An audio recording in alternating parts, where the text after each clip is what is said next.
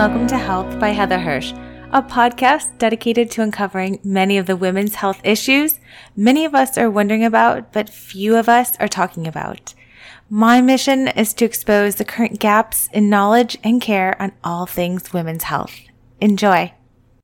You guys know I take my sponsorships really seriously here on this podcast. I want to introduce the sponsor for the next five episodes in the Women's Health by Heather Hirsch podcast, the Millie device. The Millie device is an all-in-one vaginal trainer with millimeter by millimeter gradual expansion and built-in vibration, helping women overcome vaginal tightness and dryness, which leads to vaginal penetration or insertion difficulties. For more information, go to millie for her dot com, and that is spelled M I L L I F O R H E R dot com. You definitely want to check this out. Thank you, Millie, for sponsoring today's episode. Welcome back to the show. Today I have with me uh, Doctor Leo Blatcher, who is a O B G Y N and NAMS doctor. We talk about NAMS a lot. That stands for the North American Menopause Society uh, in Miami, Florida. And he's joining me for the Menopause Across the Globe series. So welcome. Thank you. Thank you for having me. Yeah. From sunny South Florida, seventy-two degrees here. Sunny, bright and sunny. Well, it is. There is a little bit of snow on the ground, and I think it's a high of thirty-three here in Boston. So we're like a world away, it seems like. So tell uh, listeners a little bit about yourself, um, how your practice has evolved, and particularly what makes you interested in uh, in menopause. So I, I'm down here in Miami, Florida. I've been in practice for over thirty years um, I, in O B G Y N. Uh, earlier in my career, the, the practice was largely O B, and that has slowly, slowly shifted. And uh, I have mixed feelings about what I'm going to say, that we're stopping O B in about six months, but that oh. is the transition that we're in, and I'm looking forward to it. So the age range of my patients over the years has changed.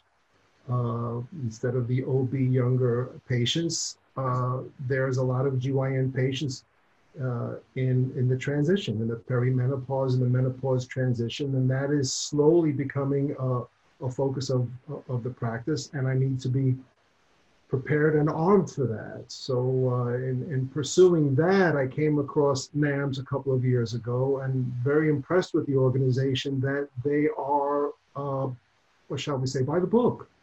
You know, they they are they are not fringe, and they're open to new ideas, but they try and stay by the book, which is what I've tried to do uh, throughout my career. I, I, I don't try to sell patients anything. I don't try to follow trends. I, I you know I don't consider myself stodgy or old-fashioned, but I'm not going to do anything, sell anything that that isn't the right thing. Menopause is is is a is a fertile area to do that, and, and a large part of my day is educating patients, uh, making sure that they're not over-tested, that they're not over-treated, and so on. And there's a a, a lot of this is is education, and uh, you're up against, of course, the internet, you're up against uh, marketing, and you're up against uh, different cultures. So I'm here in Miami, and in addition to our lovely locals, we have patients from uh, our neighbors in the Latin American countries down south. Uh, yo hablo español, yo, yo mucho de mi día en español. So my, a large part of my workday is in Spanish. Wow, um, yeah. Part of my workday down here is is is in Spanish. Span, a, lot, a, a significant proportion of my patients are Spanish-speaking only. Wow. Yes. Dig, dive deep into what is a typical day like, or what is the population of women that you serve? Where do they hail from? And what is their attitudes on menopause? So their attitudes on menopause depends on what their parents' attitudes on menopause were and what the doctors, where they came from. For example, I saw a very lovely patient two days ago. She's in her mid-fifties. She moved to Miami from her country in, in Central America two years ago, where she was placed on a hormone replacement that she was very happy with, that she would like to continue, except for one little problem. It's not F D A approved up here. So she can acquire it, and I wouldn't be against her doing that, except the other problem is, is she has developed, now that she's in her mid fifties, a couple of comorbidities. She has a couple of health problems, which we need to get a handle on before we move forward and allow her to continue her hormones. Now, she last took this three months ago, and she does not feel well. So uh, what I have noticed in, in this population is they want to feel well. They want to feel well. Uh, they are proactive about it. They do not want to wait until they're deep in the menopause to, to start feeling well. Patients come in uh, in their early forties, mid forties. They want to know about perimenopause and menopause, and, and they are very into maintaining uh, energy, quality of life. They do not want to wait until they start feeling badly. Wow. That, that would contrast a little bit with what I see. I see certainly some proactiveness, and I think a big reason I do so much social media is to encourage that. Wait, don't wait till five or t- a decade has passed and you feel crummy. But you're really seeing patients, and I actually kind of want to ask you, are they also saying things like, I want to stay and feel and look youthful? I mean, you're in Miami. Youth is definitely a priority down there. Yes, it's a priority down here. There's a lot of uh, surgery done for that. Uh, people are outdoors a lot, uh, uh, and they want to feel well. They want to feel well. One thing that we're up against down here, and I'm sure you have the same thing up by where you are as well, is certain practitioners prescribing hormones in ways that are not the best way to do it. And there's a mm. lot of marketing that mm. goes along with that. Uh, and a, a lot, a large part of the discussion is, is, is trying to get patients to take my prescription to the pharmacy and fill it, not get something that needs to be compounded. Uh, pellets are very popular here. Pellets are, are they? Very, very, yes, very popular here. There are clinics who, it's all they do. It's all wow. they do. Yes, that's, that, that is their full-time uh, pellets, I V infusions. Uh, th- there's a lot of that down here, and patients want to know why I don't do it. Uh, I said, I don't. This is not. This is not legit. I've I've tried to be legit for thirty years, you know, I, and I want to continue doing so. So a lot of it is education, telling the patients, look, you don't need to have a saliva test. You don't need to have a blood test. You don't need to have, go to a compounding pharmacy. You could take my prescription across the street to the pharmacy, use your insurance benefits, and you will get what you need, and we'll tweak it as necessary. You do not need uh, follow-up tests. I have patients come with these hormonal profiles, pages and pages. I'm, I'm pages and pages. I'm sure you've seen it. Oh yeah.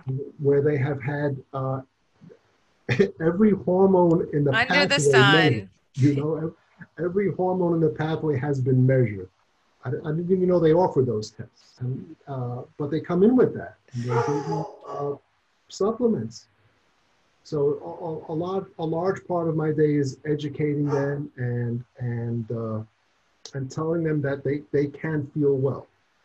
On the wow. other side of the coin are the patients who want to stick it out. There are patients who come in feeling badly. Uh, they, they, they cannot sleep. They are having difficulty with, with their relations with, with their partners. They don't want to take anything. And and the W H I study still looms large. Uh, and I have to discuss it with them. I give them the numbers. Some patients are receptive. Some patients remain skeptical. Not a whole lot. Hold on. We'll pause here because FedEx is here. You can see the animal back there. There she is. Okay, thank you, Zoe, for protecting our house. Quarantining with a dog is really maybe harder than quarantining with kids sometimes, I think. All right, I think FedEx is gone. Um, so I do have some pellet um, clinics around me, not not as much as I think as you do. Um, it must be so hard to watch. It must be so hard. It's so frustrating for me because women are fed so many myths and misconceptions, particularly that it's safer. Um, what do you say to them to get them off their pellet injections and get on F D A approved options that they can get for just, you know, a mere fifteen dollars a month across the street? Well, it starts at the beginning by telling them that the phrase bioidentical was a marketing phrase.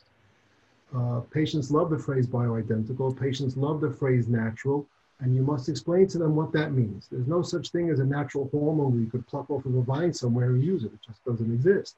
Right. And they do think it, it exists. Uh, they do. They are not aware that they can get a bioidentical hormone by with my prescription in a local pharmacy using their insurance. They feel that they have to send away for it, get a saliva test, have it compounded. The real problem is, is that when they put these pellets, a lot of the times, they feel really good. They feel really good, and they don't want to switch. They don't want to go to something else. And uh, the sad part is when you ask them, what does your pellet contain? Because as you know that they, they're custom made with, with combinations of estrogen, progesterone, testosterone, they don't even know what they're getting. And and we have seen some irreversible side effects of excess testosterone use. Uh, but on the other hand, they're feeling well. And I'm trying to convince them, listen, you can feel well, and, and we can do this the right way. We can do this the right way. I know. Do you have an idea about how much this costs your patients? Do you ever ask them? Ready? three hundred fifty dollars every three months. Wow. And they line up. They line up. I know. And they're not aware that this little piece of rice does not dissolve. It sort of stays there, you know. And and uh, these clinics are also serving uh, men also. They get their testosterone every six months. The, the, the women go every three months. So let's go back to your patient that you saw two weeks ago. Um, so was she on something compounded from another country? She was on Tibolone, and she was very happy with it.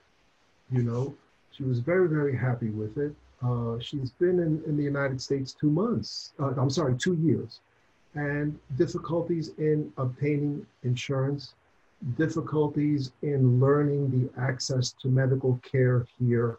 In other countries, the gynecologist is pretty much the primary care doctor for all medical problems. Really? Um, we're cons- they're considered primary care doctors mostly, not the way gynecologists are considered here as specialists. So this patient's been here two years. She just got her medical insurance. She just found out she's hypertensive. Her migraines are, are not controlled. She misses the Tibolone. You know, she misses the effect that it has on her for the hot flashes, the libido, et cetera. Mm-hmm. She wants some help. I said, let's get a handle on your medical problems, and we'll talk again. Mm-hmm. And uh, she was close to tears. She, mm. she was close to tears. She she wanted to leave my office with a prescription, and I kind of felt bad that I didn't give her one. Mm-hmm.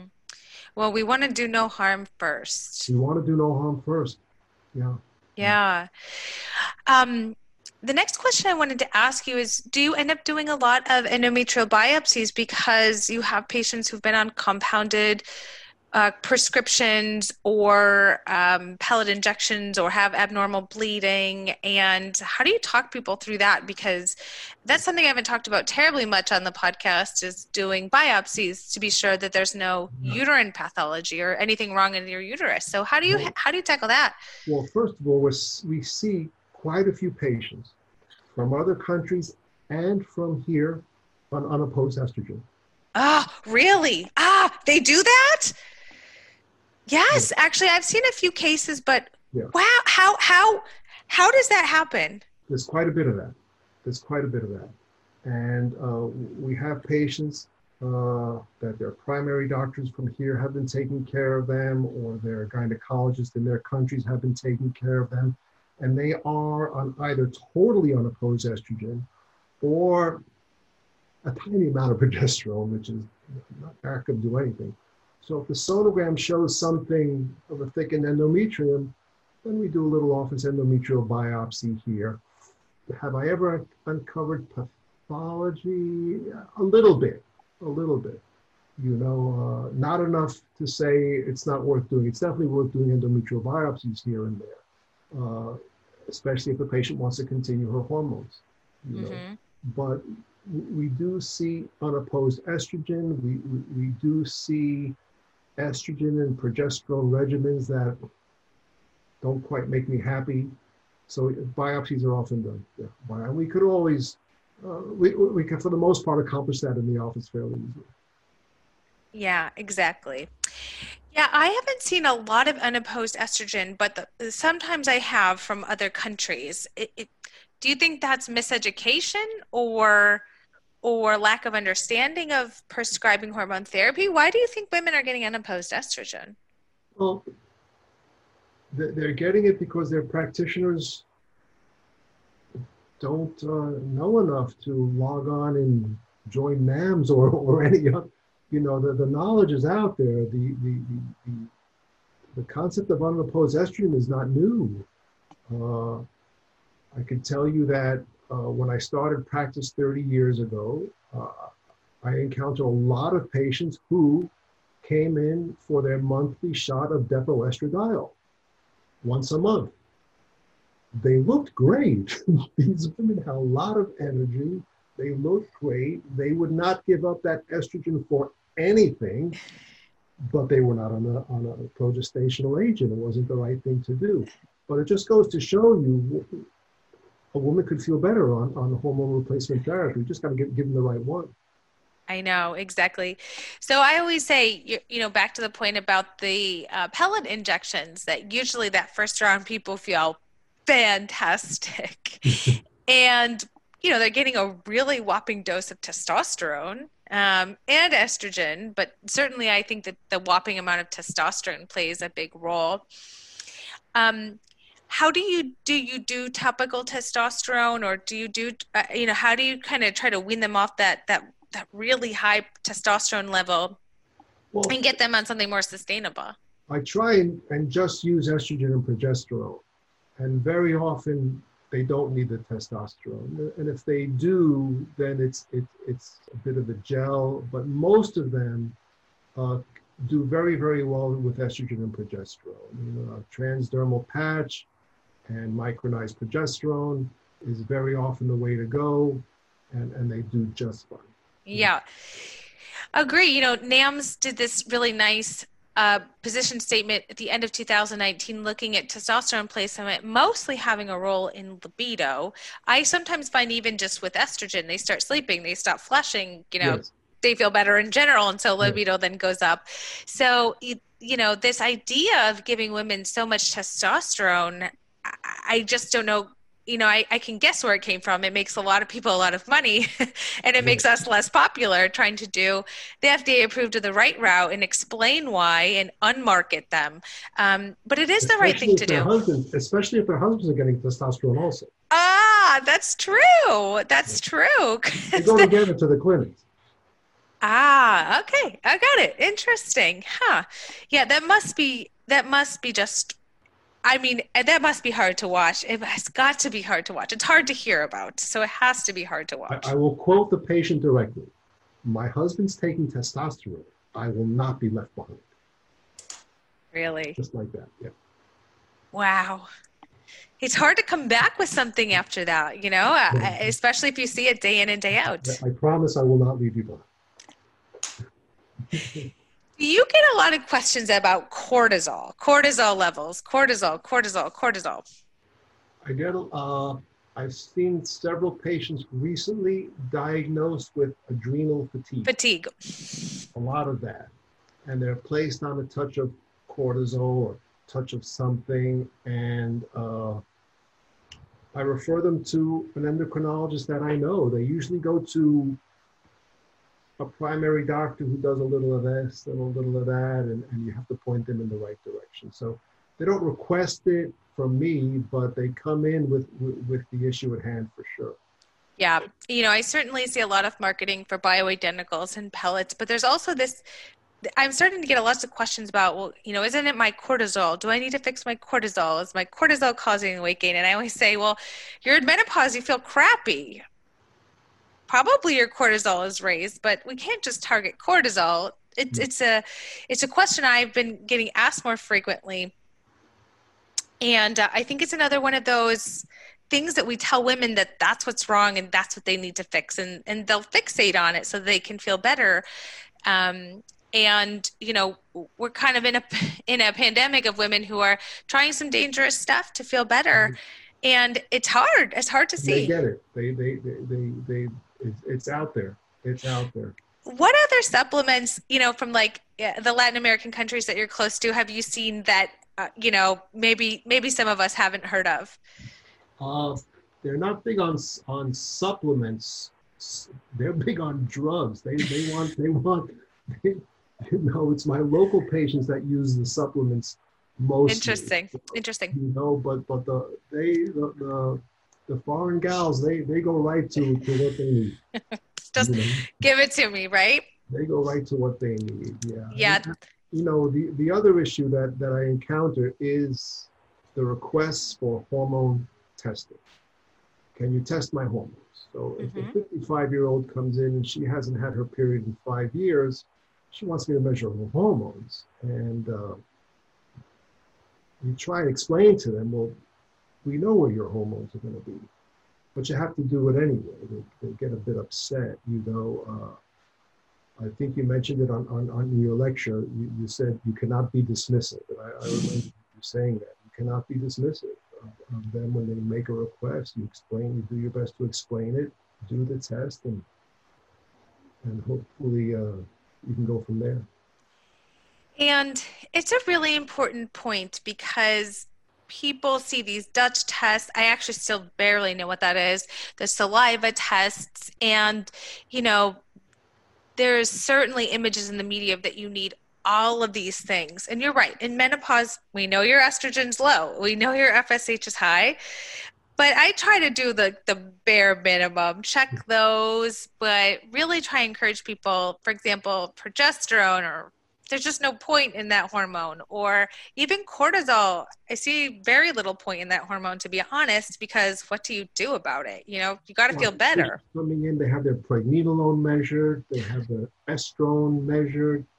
Estriol, every every hormone in the pathway has been measured. I don't even know why they even offer that test, but they come in with the whole thing, and they get prescribed them. They get prescribed pregnenolone. You know, they get prescribed tablets of pregnenolone. Uh, it's frustrating. It's frustrating. I know, exactly. There's a lot. What? It makes for an interesting day. It does. I know.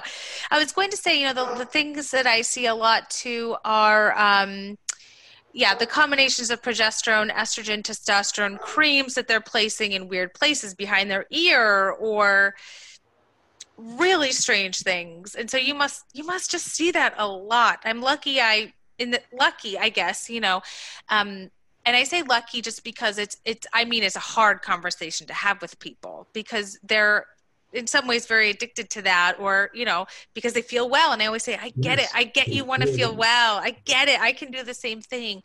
Um, but we have to pray it out of their hands. So you must just have a lot of those conversations then. Yeah. Do yeah. you see a lot of progesterone creams? Uh, some, and I don't know where they get them from. Uh, they get them from compounding pharmacies. They get them from the doctor's office. There are some doctors who stock a lot of these things in their office. Really? Uh, yeah. So the, uh, very often the patients leave a doctor's office with a little bag of hormones hmm. in different forms. Hmm. Yeah. Wow. Is um is it challenging to... Are you? You're. I'm assuming you're pretty fluent in Spanish and English at this point. Yes. yes. Have you? Yeah. I'm, I'm Cuban. I was born in Cuba, and oh. uh, I left Cuba. Six. My family and I left Cuba sixty years ago. I was raised in New York, and then I came down here to escape the cold, like everybody else did. So. so uh, good so for I, you. You you made a good decision. it, yeah, you're warm-blooded by nature, so you need to be somewhere warm. Well, thank you so much. Any last bit of advice for listeners who have thought about or tried or who are on bioidenticals or compounded or coming from a different background or different culture to to turn to F D A-approved options? I would suggest find a practitioner who is offering you legitimate treatment. Uh, if it costs too much, there's probably something wrong with it. If you have to mail away, there's probably something wrong with it. And exercise caution. We we want our patients to feel good. We don't want to hold anything back from them. I'm not trying to hold anything back from anybody. I want my patients to feel good. And I think we all work hard for our patients to feel good. It would be very easy for me, very easy for me to stock my office with pellets and take a little trocar and spend my day putting those little pieces of rice in different places. I can do that. And maybe someday it will be approved of. Who knows? I mean, we, we can't be closed-minded either. A, a time might come where, hey, th- this is something approved of, uh, but right now it's not. Right now it's not. And I would tell my patients, and I would tell patients out there, listen, w- wherever you are, there are legitimate practitioners. There are legitimate practitioners. Seek them out, and, and they will help you. That's what we are here for. We are here to help. I want them to feel well as as badly as they want to feel well. But as you said, first, do no harm. Don't give them what they don't need. Don't test them for what they don't need. Don't make them spend more money uh, than, than they have. And that's what I would do. That's what I would, that's what I try and say. I think that's wonderful. Well, thank you so much for your thoughts from Miami. I really am excited to continue this menopause across the globe and see what providers and clinicians are experiencing, what the culture is like, what the medical culture is like in, in different areas.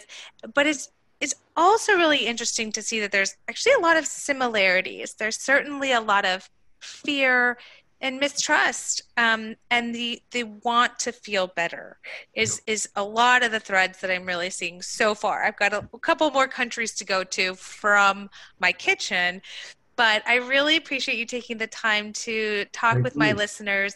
Again, I am going to put Leo's information down at the bottom of this podcast. You can find him on Instagram. Definitely follow him too. Uh, all of us menopause and NAMS doctors are really trying to spread, spread evidence-based facts for everyone. So thank you again so much. All right, thank everyone. You. If you like the show, please give it a like. Please share it with your friends. Share it with someone who needs to hear this from a physician and a clinician. And uh, I'll see you guys next week. Bye, everyone.